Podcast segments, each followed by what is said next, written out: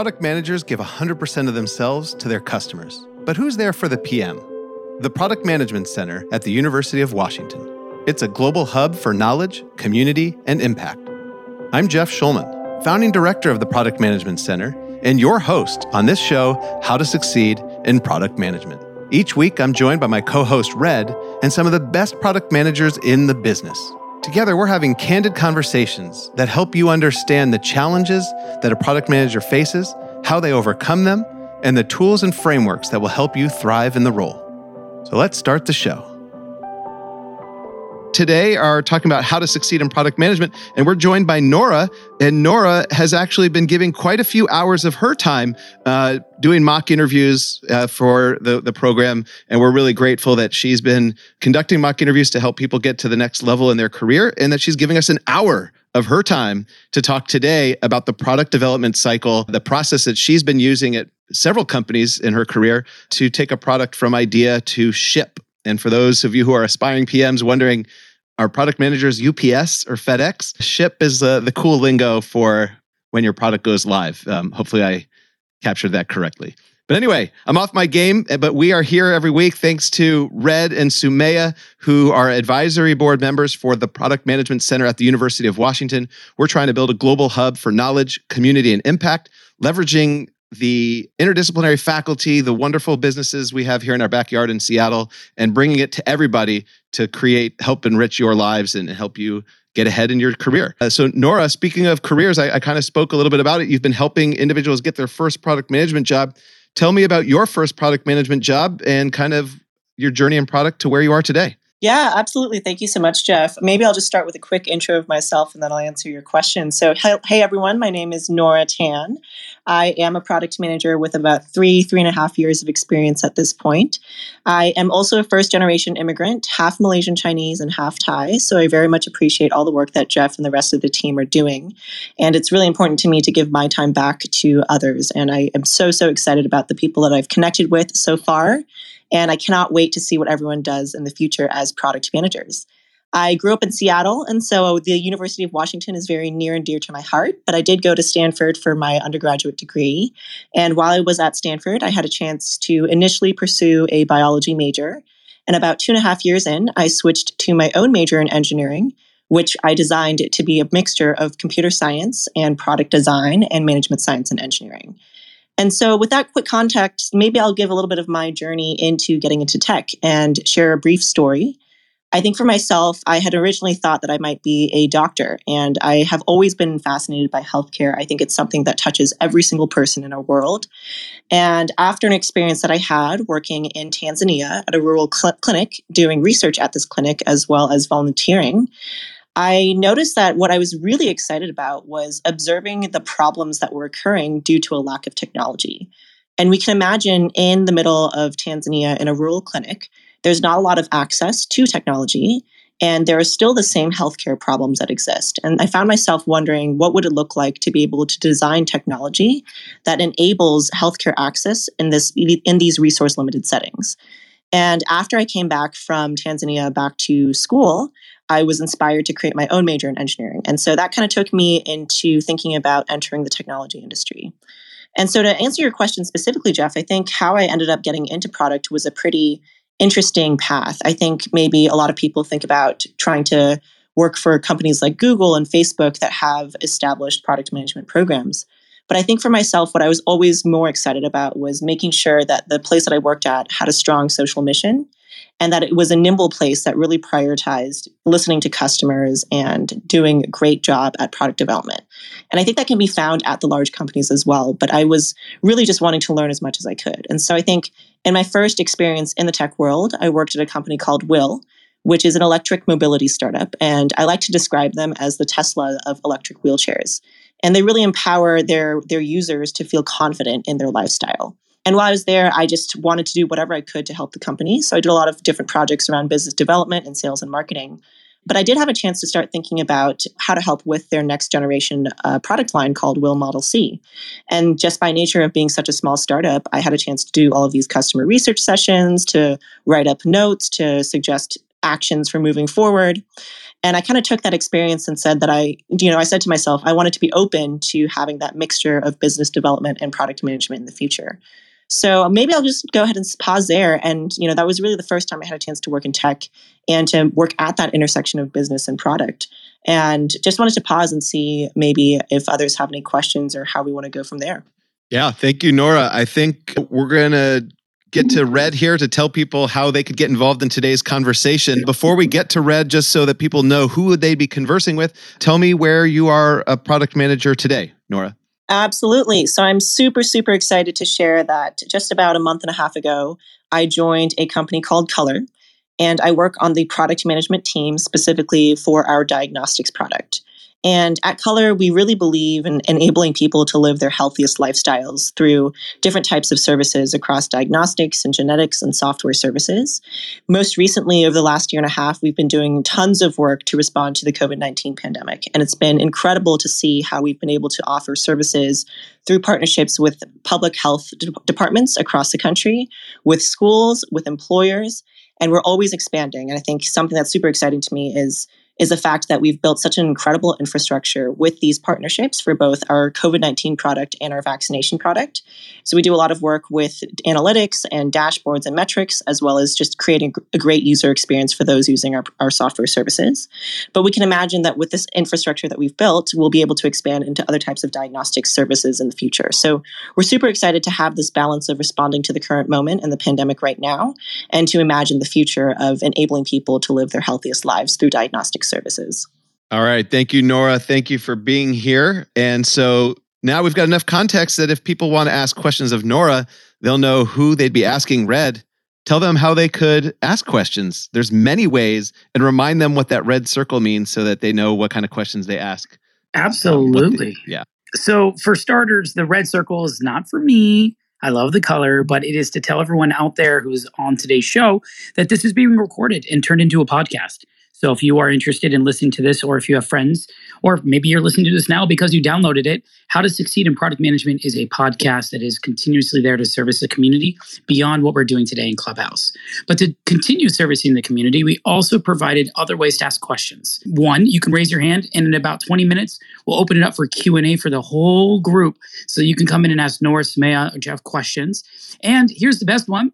We have a Slack group. That's right a Slack community for product managers. We're at about 1,300 members now. And if you'd like to join, I'm going to go ahead and uh, post a link to that Slack group right now at the top of this clubhouse. But for anyone else that's listening in that is not part of today, well, guess what? You can DM me, tweet me, or send a carrier pigeon. I don't care. If you say, hey, Red, I'd like to join this community, that's our whole goal of being inclusive to helping give you an open door to product management.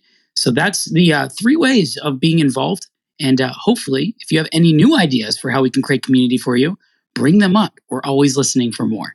All right. Thank you, Red. The man, the myth, the legend, the person who launched the How to Succeed in Product Management show, the person who put Sumaya, me, and him together like peanut butter and jelly. It's like the greatest invention of all time. I'm not bragging about myself, but the fact that I get to enjoy spending all every Tuesday at 4 p.m. with the two of you is magic. Um, so thanks for making this all possible. And uh, speaking of that piece of magic, Sumaya, your magic is that you could explain why both aspiring PMs and product managers of all uh, skill levels and career levels can enjoy uh, today's conversation. Today's conversation we've kind of had before, uh, a little bit about the product development process from idea to shipping. And I'm curious, why is this topic so important that we could talk twice? And what could people expect that'll be new and different beyond uh, just hearing Nora's perspective? Yeah, absolutely. I imagine if you put any two product managers or more in a room, they'll have different perspectives on the product management lifecycle in, in general, there might be different frameworks that everyone follows. There, there aren't that many, let's say handful, but the nuance is in the types of products we work on. So, someone who works on uh, a hardware product versus a software product versus a healthcare product versus a a consumer product, there are so many ways you can cut up or look at uh, the different products people work on. And then if you dig deeper and start talking about the lessons learned and the different dynamics, and that's not just the dynamics within the product themselves, but also within the markets and the geographies and wherever they're playing in or they're being released in or shipped in. So I think there is always a lot to be learned about the product life cycle. It, it's a it's a very big topic, and as we start having our conversation today, I imagine we will go deeper into different areas. Uh, and so this is not the kind of topic that gets boring because everyone's experience can be different and there is a lot to learn there. So I'm excited uh, to hear from Nora about her experience and to share some of what I've been learning lately myself as I continue always experimenting and learning.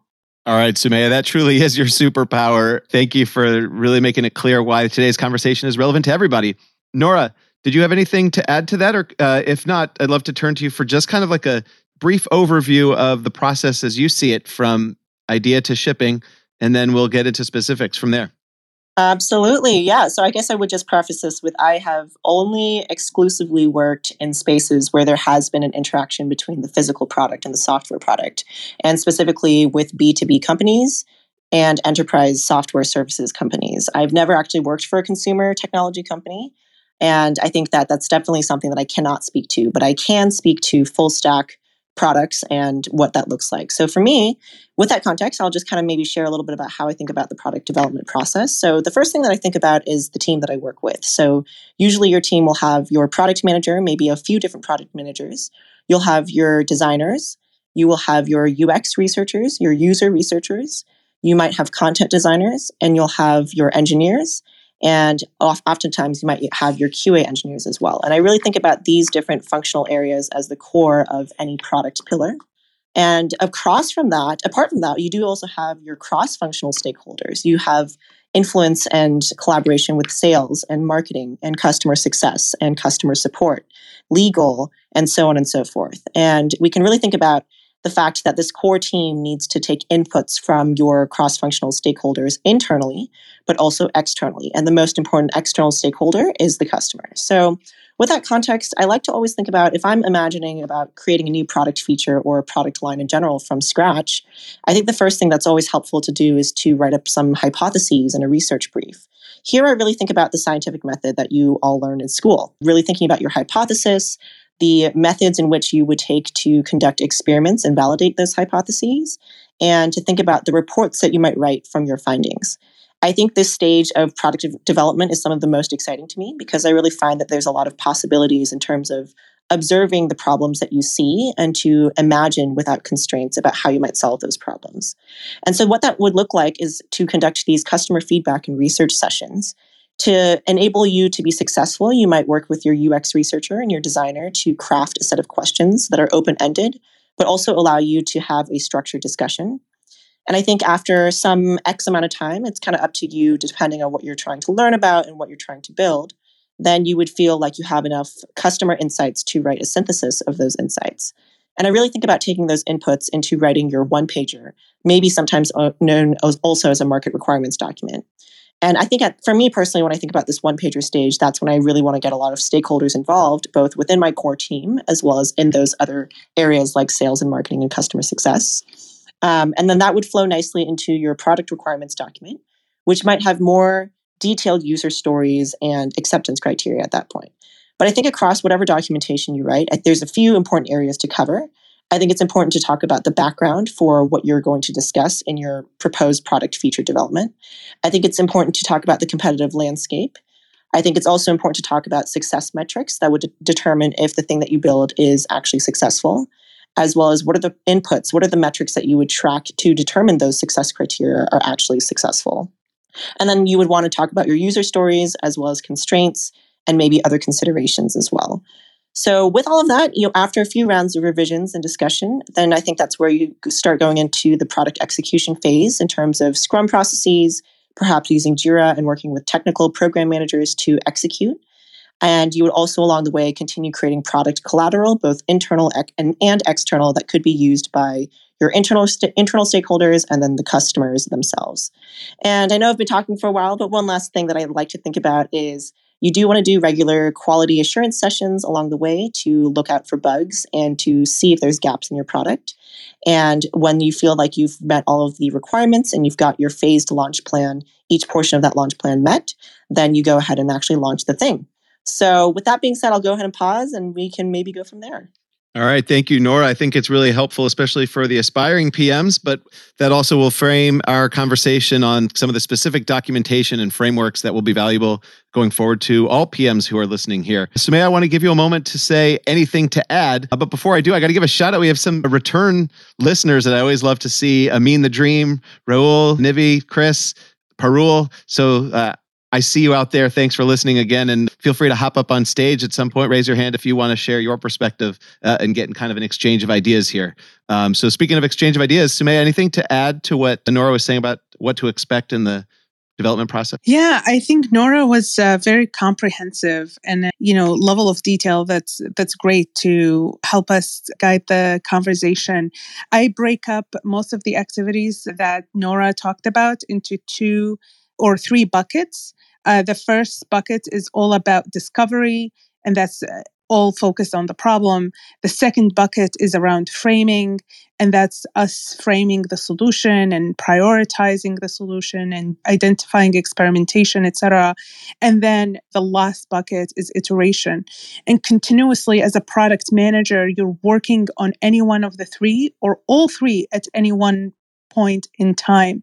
I find in the early days in pre product market fit, there is a, different sense of urgency, especially around the product identification and the solution identification, uh, that, that feedback loop going really faster than, than most other times. But in general, at least for in the software and services world, which is where I come from, the, the activities that Nora talked about would fall into one of those three buckets. All right. So, Nora, with those three buckets in mind, what do you personally view as the most important? Like, if you mess this up, it's all downhill from there. Or I like to usually put things more positively. So, if you knock it out of the park in this stage, everything else becomes easier uh, between those three buckets that Sumaya mentioned. Yeah, I think actually the framing portion of what Sumaya described in terms of framing the solution and the priorities and the experiments that you might take is the one that could either go really well or not as well. And I think the reason for that is I think it can be easy to fall into the trap of implementing your own biases into what you think is the best solution for the customer.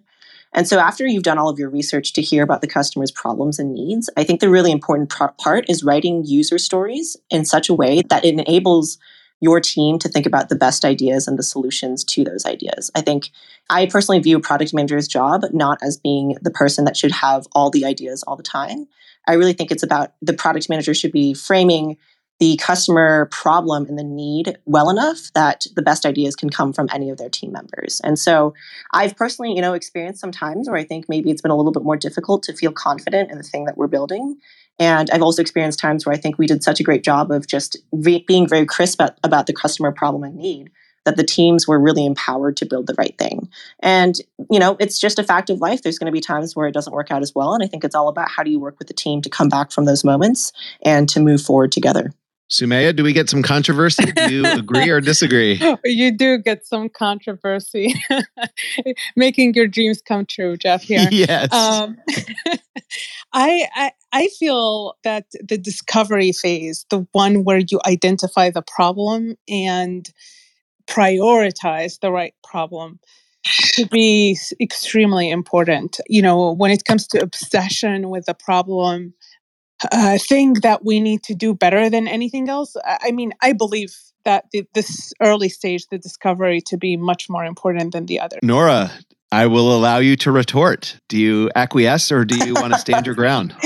I think I'll stand my ground for now. Maybe it's just because I feel like I've been lucky in terms of finding the right problems to to solve, but it could also just be that in my, you know, shorter shorter experience in my career, I haven't yet encountered as many gotcha moments in that discovery phase.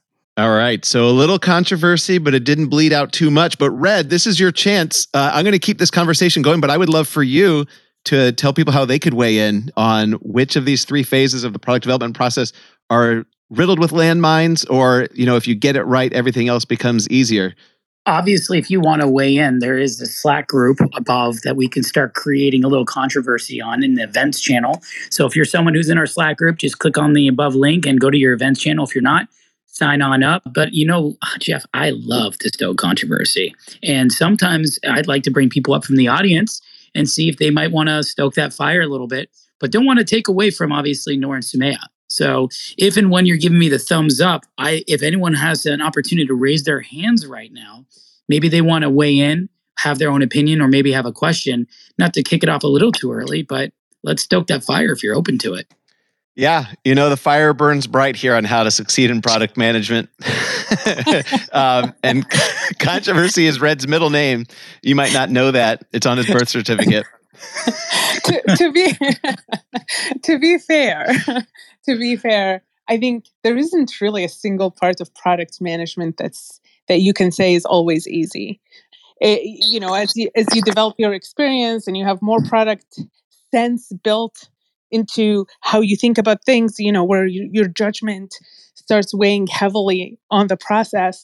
Maybe some things get easier, but I completely appreciate that the solution part and the execution part can be a huge deciding factor. I mean, you look at a lot of the, the, the companies or competitors, for example, in the same space. They are solving for the same problem. So you can argue they have de- identified the right problem, but then why are some more successful than others? In that space, or when you start analyzing that, then it becomes all about the execution, it becomes all about the solution. All right. So we were trying to get Sumaya to stoke some controversy, and then she played devil's advocate to her own point of view. Um, but that's but what we I love do about. stick. I still I do stick with my guns. Discovery is more important. Excellent. So I want to uh, dive in to. Well, hopefully, you don't mind. I don't want to crash the diving board, but somebody raised their hand that I don't know if potentially they were looking to maybe start the bull run over here. Uh, if we're going to go with analogies, but uh, I don't actually know what that analogy is. I don't know what any of those analogies are, but Red, do your thing, man. Well, I just, you know, April, I saw the cow cow hat, you know, and I thought maybe maybe this is a bull analogy, and I just got lost. Sometimes I say things that are going to be on air, and I don't know why I say them. But April, this is an opportunity. Whether you have a question or maybe you want to stoke that fire, please. The stage is yours. Um, really, I'm listening to. I came into this room because it's about product management, and I have a startup, and I'm. It's that idea of bringing on other people. I've had a hard time with to get ideas across, and I was just listening to Nora explaining about pose it in a way that other people have the freedom to make decisions. I how how does that work? And what like how do you find a good product manager to come on board? And how does you know is it full time? Is it by project by hour? I mean, I hmm. and so I don't have to learn every single thing about everything. I just need a team now. Yeah, that's a really interesting question. I mean, I think that for me, when I think about the type of product managers that I really admire and respect, there's a few different things. The one thing that I think is really important for product managers to have is to be excellent communicators in both verbal and written communication. I think another thing is that product managers need to be pretty good at soft skills. You know, there's a lot of work that you're doing in terms of influencing stakeholders. You're not really managing anyone directly, but you do have to manage different people's different expectations and motivations across the roles. And you have to understand the people that you're working with and the context with which they might have about a particular customer situation.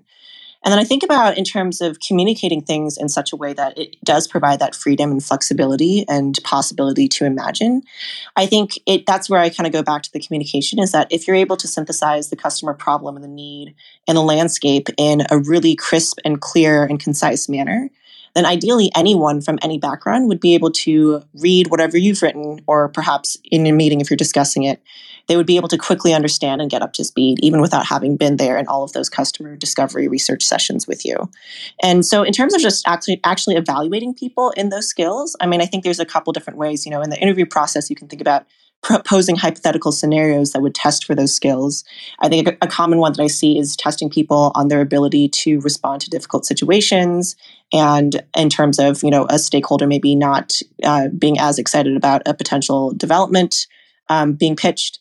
And I think also there's there tends to be a number of questions that product managers might be getting around more hard skills like metrics and TAM analysis and competitive landscape analysis. So those are those are some initial things that come to mind for me. I, I, appreciate you coming up, and uh, you inspired others to raise their hands too, which is really a big thank you to you. It looks like we have some others who are interested, but before we get to that place, Jeff, I want to give it back to you because I interrupted your springboard, your diving board into a new topic, and I didn't want to stop there. So, April, thank you. That's okay. That was a good question. I think it, it kind of aligned with what we were talking about in the sense that we've got the product development process broken into three groups. And just to add to what Nora said, I think it's important that you uh, pick a team that has uh, understanding of each of those steps that that Sumaya broke out. So you, you want somebody who you could lean on who's already done some product discovery and knows the right questions to ask uh, customer discovery, sorry, knows the right questions to ask of customers uh, to not to get to the root cause of the problem, not just to uh, hear what they have as a solution. You want somebody who's gotten some practice and, and thought process around welcoming different ideas and identifying the the best idea and somebody who's been ready to prioritize somebody who's made tough decisions about what comes first and, and what could be backburnered. And all of that the skills that nora described i think are, are important but you want to make sure that you have people who could help you at each end to end of that that process that we, we've been talking about. Speaking about this process the product development process i'm going to turn to nora and then i hope both of you will chime in on this because i'd imagine your perspectives might be different can you speak to the velocity of life as a product manager in specific uh, the velocity of how fast information is coming at you and how fast decisions have to be made in each of these three stages of discovery. Would you call it, Sumaya, discovery, framing, and iteration? Yes. So, Nora, can you talk about the velocity of, and like, is it faster in one of those stages than others? And just how often are you getting information? How often are you making decisions and changing? Talk a little bit about that. And that's a question that I'm thinking about myself right now. I think, you know, at Color, we do a lot of, of work with compliance with federal mandates and laws. And as many people probably have heard by now, there's a lot of, of mandates by the federal government around vaccination requirements and reporting requirements in general being released over the last month. And I mean, it, it really depends. I think that it kind of for me, I, I try to think about whether or not we are moving at a faster velocity than normal there's a few different areas that I try to think about in terms of helping me consider prioritization. I think about new features to unlock value for customers. And I think about improvements to existing features to reduce customer pain points and improve workflows. I also think about the quality of the product performance, so the system actually being able to support our customers. I think about tech debt, which is oftentimes a little bit a little bit less well known, but it does kind of impact the quality of life for engineers because there's a lot of work that needs to be done to maintain the code base. And then I also think about the quality of life for other internal stakeholders. And I think across those three, for me personally, I think about four different areas of prioritization. I see one area as being quick wins, which would be high business value projects that are not as complex and not as large of an effort. I also see major projects and big bets as another category. And for me, I think about that as a high business value, but with high complexity and effort, and oftentimes a lot of cross functional collaboration required. The other two categories that come to mind for me are time sink features. So I see those as having low business value, but they're high complexity and effort. And then the last category is maybes and nice to haves, which are low, low business value and low complexity and effort. And I share all of this framing because I think it's really important as a product manager to remember that no matter the velocity that you're moving in and the pressure that you might be experiencing, having a very principled approach to how you're making decisions and why you're making those decisions will always matter. And it, it really can just depend on the situation that the company is in, maybe the stage of the company, if it's a startup or a public company. Perhaps there's a specific event that's happening. So I think about consumer more consumer facing companies like Amazon and I would imagine that they have more pressure around the holidays to support increased consumer spending. And so there's just, there's just a lot of these factors that will always fluctuate, but I, I do believe that if a product manager could have a principled approach to product thinking at all times, they and their team will be able to respond well to whatever challenges come their way. Thank you, Nora. And then Sumaya, the question is the velocity of information and decisions that happen at each of these stages either more context or as to what Nora said, or kind of a relative like when are things moving faster in those three stages you've discussed? Yeah, I, I think this is a hard question to answer only because it depends on so many factors. But I'm just going to talk about general velocity principles that I believe in and I, have uh, noticed over time in my work. Pre product market fit, your velocity and iteration and when you're working on on MVPs it's just a lot the, the velocity is higher you're experimenting a lot you're trying many different things there is a lot more like a higher urgency. And by the way urgency whenever we talk about urgency and you know uh, adding that kind of pressure to the team there is cost to that. So you actually don't want to always be in a state of urgency or heightened state of urgency because that's just not good for the team health. Having said that when it comes to the general um, sentiment around velocity, higher velocity as you're experimenting in the early days pre product market fit, slower, slightly slower velocity as you're uh, you're going post growth or you know you're you, you've achieved your product market fit, you have addressed mar- high market demand, you have stabilized the team, then you start noticing velocity maybe going down a little bit. And then as the team coalesces and you have a little more uh, wins under their belts, velocity starts increasing again. And then there are different levers that you press on at different times to to push that velocity. So yes, the the final answer here is the very unsatisfying it depends, but I think there are general themes throughout the the maturity of the product where velocity can be higher and can be look uh, can look a little different. All right, so for those just joining us, we are having a conversation with Nora and Sumaya about what to expect in the product development process from idea to shipping. And we've broken it down into, Sumaya broke it down into kind of three stages of dis- customer discovery, framing, and iteration. We've been talking about the velocity of them, the how fast information and decisions come. And now my question for Nora is, and Sumaya, favorite framework any framework that you find has been most helpful to you as you go through the product development process as a product manager Actually, recently I saw an, a really good post on LinkedIn from Julie Zhuo, who was a former exec at Facebook, and she also has this book called The Making of a Manager. And I really liked what she was talking about. Um, I think there's, you know, uh, kind of two questions that she talked about. She she talks about on what time frame and under what circumstances as considerations in the product development process. Uh, because depending on the moment in time that you're in, something could be urgent. But if you just reflect forward and see maybe there's a different moment in time that we're considering this, maybe that thing is not urgent anymore. Uh, I think she also talks a lot about not focusing, uh, I'm sorry, excuse me, about considering the competition but it also kind of depends on the time of uh, your product process that you're in. Uh, if something's really urgent right now, maybe you don't have time to focus on the com- competition. But if you're thinking about the long term of your product and a true product market fit and vision, you do want to focus on the competition. So there's really any number of, I think, frameworks that come to me, but I, I always try to think about asking very specific questions so I can understand the perspective that someone is coming from so I can force prioritization and I always try to share the context and the things that I'm considering in terms of decision making so that others understand why we are prioritizing things the way that we are. And then Sumaya, favorite framework. And first, I want to clarify I incorrectly added customer discovery to your framework. I think what you meant is just broader discovery. Maybe you could uh, reiterate that and then dive into your favorite framework. Yeah, absolutely. Um, so the the framework that I've been using a lot in my work has been the the discovery and framing one that I mentioned. I actually forgot the name of the gentleman who who came up with it, but there are in general three frameworks in addition to it that I use. User-centered design, and, and that to me is a principle, is is a set of ways of thinking. And then the second one is this sentiment around experimentation or lean, um, the stuff that Eric Ries talks about a lot. So between those three, I think in general, I, I try to, especially when I have new uh, product managers join the team, I try to have them get on the same page in general in terms of practices by learning those three areas UCD, lean, practices by Eric Ries, and then discovery and framing. We could always count on Sumaya for frameworks at the drop of a hat. It's one of multiple superpowers that she puts on display here in How to Succeed in Product Management.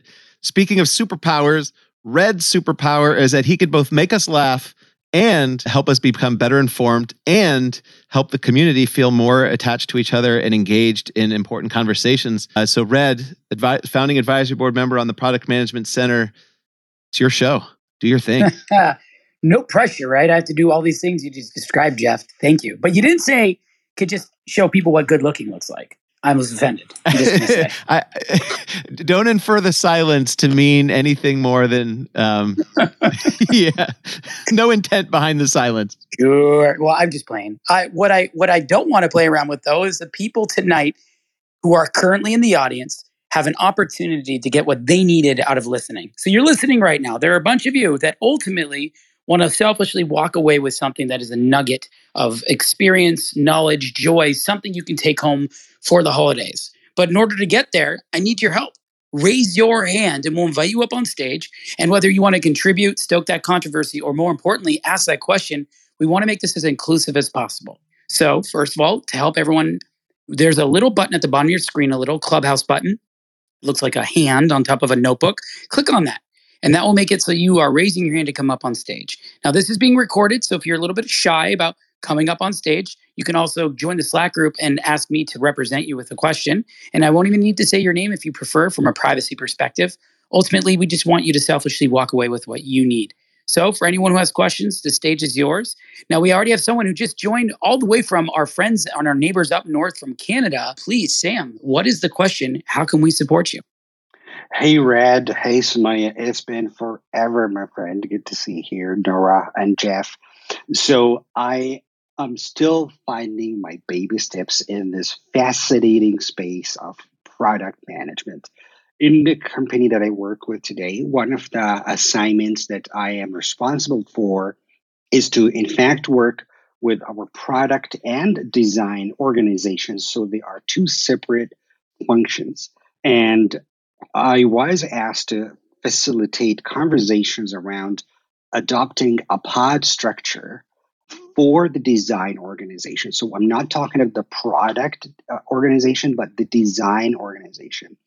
And um, being the newbie in, in this space myself, I come to you with this question. Would you please help help and share with me your thoughts around the effectiveness and efficiency of having a pod structure in a company that had used a legacy, you know, structure um, as in human capital structure to its product organization, design, and design organization, and what have you what success did you see adopting a pod structure, whether whether it be it in your companies or companies that you, you came across in your experience? This is Sam, and uh, I'm done speaking. Back to you, Red, and everyone. Thank you. Thank you, Sam. And I saw Sumaya come off mute to clap and welcome you back. And uh, you know what? I, I'm I'm sensing a clarifying question, Sumaya. I'm sensing one. So I'm gonna I'm gonna give you a chance here to, to weigh in. And- oh, good to see you, Sam. And yes, Red, you have uh, learned to read my um, my microphone. I, the, the clarifying question, Sam, I have is around when you talk about pod structure. I'm curious about what you mean. Can you talk a little bit about that? Sure thing. So my understanding from the VP of the, uh, the design organization is that in his mind, so he comes to us from uh, Amazon, and he brings this idea to us.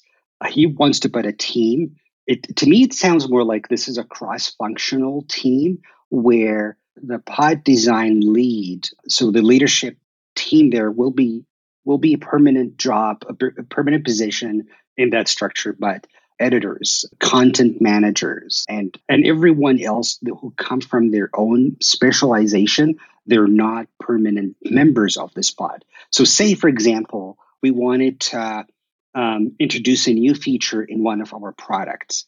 So the way we go about it, well, you know, potentially in the future, is to have a pod that will come together around um, introducing this project, around introducing this new feature, or if we wanted to introduce a new product altogether in the market. So we go through a similar process, like like you described, Sumaya, the discovery and, and what have you. But then the team that will be working on the design, um, the product design, will will be formed in in what what is known as as a pod structure. Yeah. So this is the best way I can describe it. I, yeah. I hope I did fair a job there in there. Yeah, no, that's actually consistent with my understanding too. Um, I think uh, whenever we talk about pods uh, or product pods, it means it's a multidisciplinary team of people who might not belong to or report to a single manager, but to different managers, and they come together to work on either an initiative or a product or even an experiment that's consistent with my understanding. So, Sam, just to, uh, and I hate to ask you to repeat your question one more time, but what is the question? So, in a nutshell, how effective did you see that pod structure work in tech companies? And maybe if you wanted to as well highlight some of the you know the challenges that would face a pod structure as such i would much appreciate that yeah, absolutely. I'll share my insight and then Nora, I'd love also to hear from you. I think within the tech and media companies I've worked with, we've only had like pod teams. And by that, I mean teams that were multidisciplinary. They weren't more than 10 usually in size, more than 10 people. I've also worked in financial services where the size of the teams has been large and and I've seen that not working. I think uh, to me one of the lessons learned has been uh, around what is the most effective size of a pod and then everything else beyond that is about the the stuff that would make the team effective whether it was in, within a pod structure or not. Things around clarity of expectations giving them the resources they need to get the work done enabling them as a team to form norms storm and perform. And uh, of course that's not a linear process. And all of that I, I think exists beyond just a pod. The pod is not you know a magical thing it's just different people coming together to work in a mindset in a product mindset on a on a specific problem so i'm a big fan but i also think that it, it needs to be done well and supported well for it to work fantastic thank you for the share Sumaya.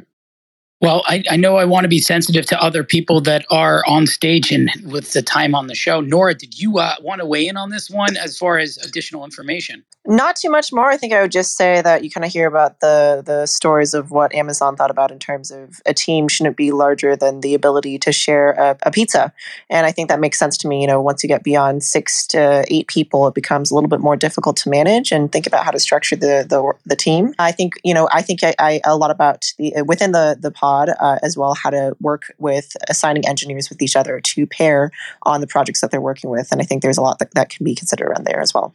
Wow, I heard everything you said specific to pizza, but then missed everything else. I'm so sorry. The two pizza rule.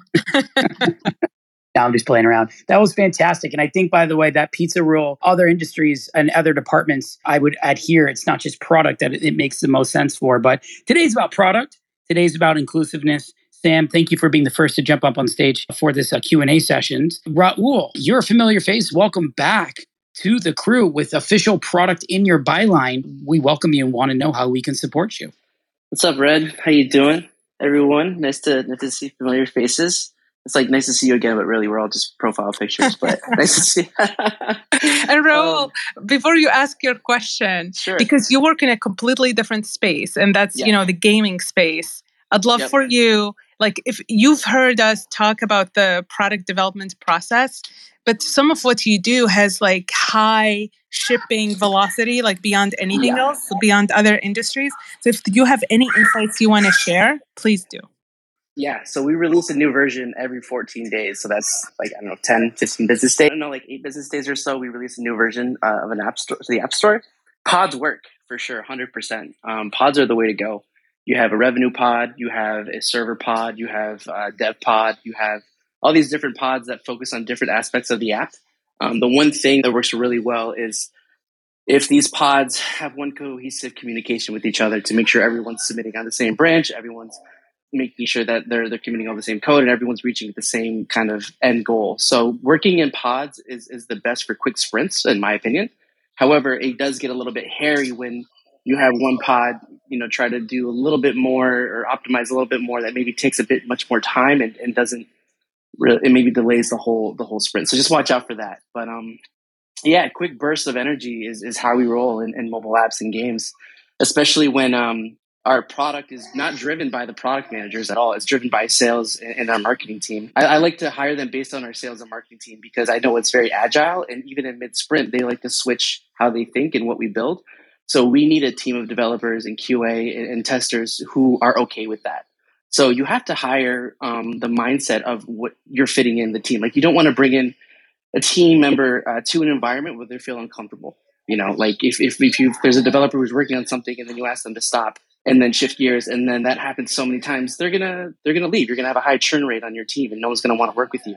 But if you engineer and work with the team and everyone's on the same page of how things um, are in terms of being dynamic, um, it's okay to build things, break them, rebuild it up. That's very important. You have to know what kind of type of team you are. So I think there's a lot of um, a lot of ways to build product and there's a lot of one directional ways but there's a lot of multi ways to get to the end and, end goal to, to together um, that's kind of my my experience in a nutshell is that, is that what you're yes uh, raul we've had this conversation before and i always uh, appreciate the nuance of your experience because it looks different for someone like me who has built enterprise software for example.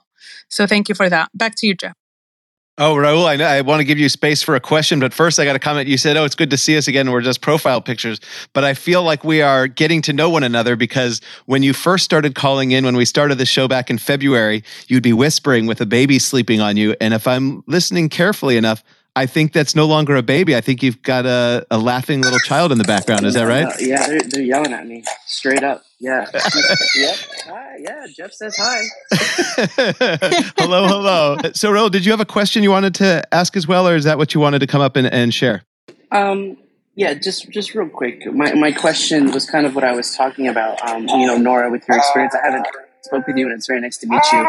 Um, in your experience, is it is it best to hire teams um, that are that are dynamic for the like that adjust to the executive level, or do you like to hire teams that maybe like kind of create their own sort of work ethic and, and their own group, and then you try to convince the executives to kind of buy into how you work?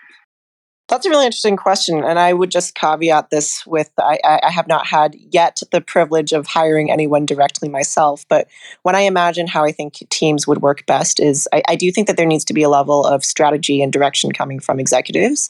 And I think that perhaps the best strategy and direction would then enable teams to find the best way to work towards one common goal. And so I personally think about if, if, if an executive team is doing a great job of outlining a overall company strategy to follow, then each team will feel empowered in terms of the work that they need to do to achieve those objectives. And so it's going to be a little bit of a mixture of a top down and a bottom up approach, in my perspective.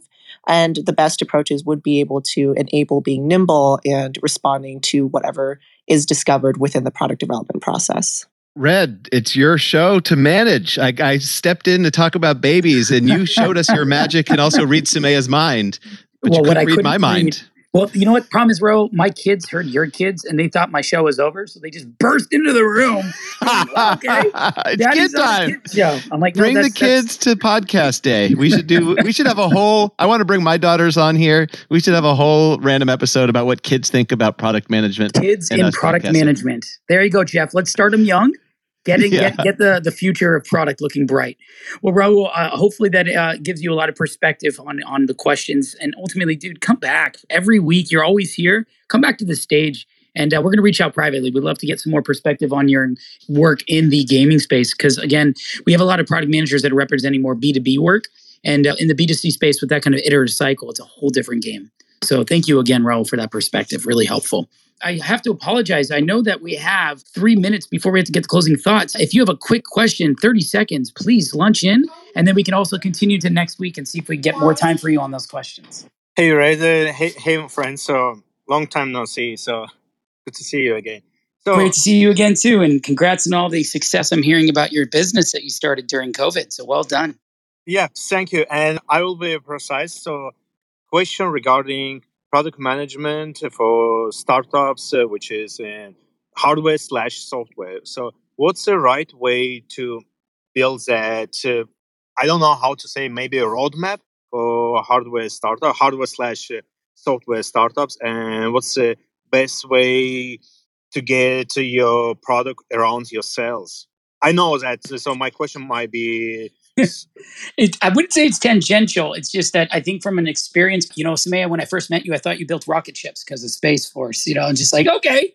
Uh, but I don't think that you you might have the uh, necessary background to want to dive into this with only a minute left. So, Emin, I might have to push this and defer this question off unless I get cut off by Sumaya. No, you're accurate, Red. I was hoping you'd say no, Red. I do design rocket ships. Come on, man.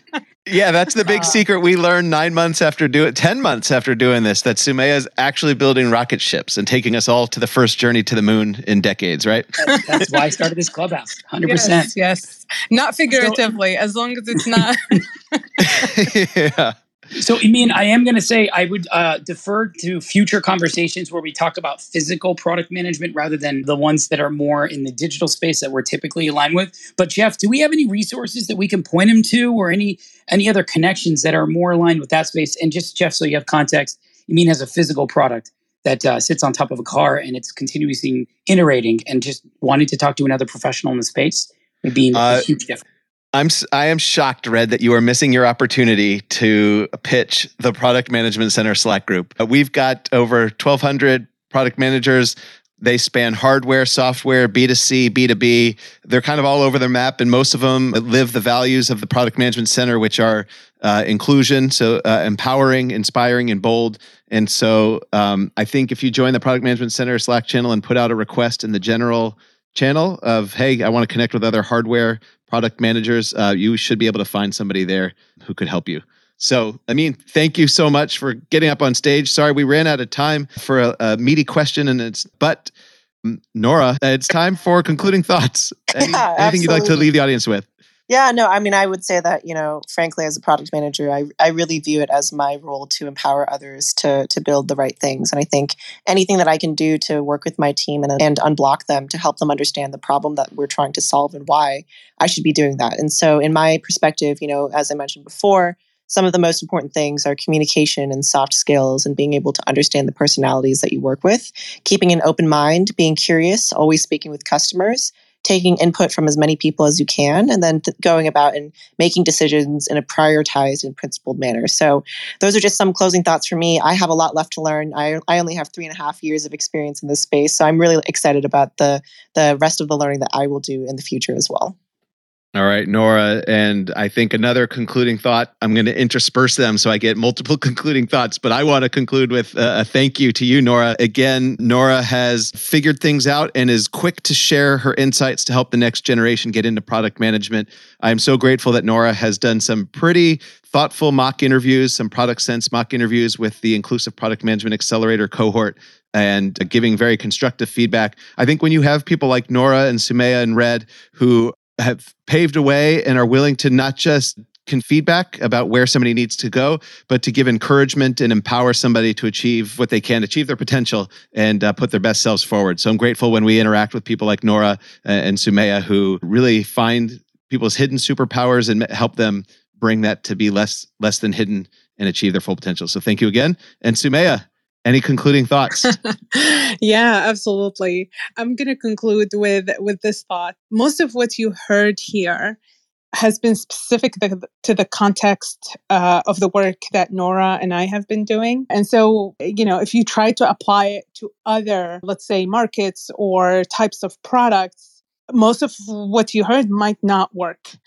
And that's actually the beauty of product management the, the nuance, how uh, just changing one variable can change the whole thing. So I love that about product management. I find it exhilarating. It, the learning never stops. And so I, you know, I, I encourage everyone, if they have that mindset, to keep learning more, talk to other PMs, and I look forward to talking uh, to other PMs here who have uh, experience building different products that I have not experienced myself. So thanks again for putting this together. And it was a pleasure to share the stage with you, Nora. All right, we're in a mutual admiration society here. Red, one last person who we're all grateful for. It's a couple weeks after Thanksgiving, but we could always express our gratitude. You made this possible, this podcast. You got us here together on February 2021. 10 months later, uh, we're a podcast, uh, thousands of people all over the world can hear these recorded every Tuesday at 4 p.m. Pacific time. You've earned a chance to say what you want to leave the audience. I was going to say the same thing, Jeff. You took the words out of my mouth. I, I will point out that next week is our 30th episode, I believe, and just a huge milestone for the community. And what I ultimately care about is making sure that you who took the time this evening to listen to us walks away with value. So please, if you have feedback about the shows, if you need help getting into the community, jump into that Slack group, DM us, or if you're not in it yet, please find me on LinkedIn or Twitter and just say, hey, Red, hook me up. I want to get in because that's the ultimate goal making product management accessible to all. So, Jeff, back to you. I'm just grateful for you and the opportunity for what University of Washington has done to make this possible. All right. So, with that, I just want to say thank you to all who've listened. Thank you to all who give back to the Product Management Center and the, community we're trying to build, or we are building, or have built and continue to build. I'm really grateful for all those who, all those of you who share your insights, and all those of you who just give back and support one another as best you can. So, thank you, Nora. Thank you, Sumaya, for a fantastic show. And Red, the managing the stage in yet again. Thank you for that. We'll see everybody next Tuesday at 4 p.m. Pacific time. And that concludes our show.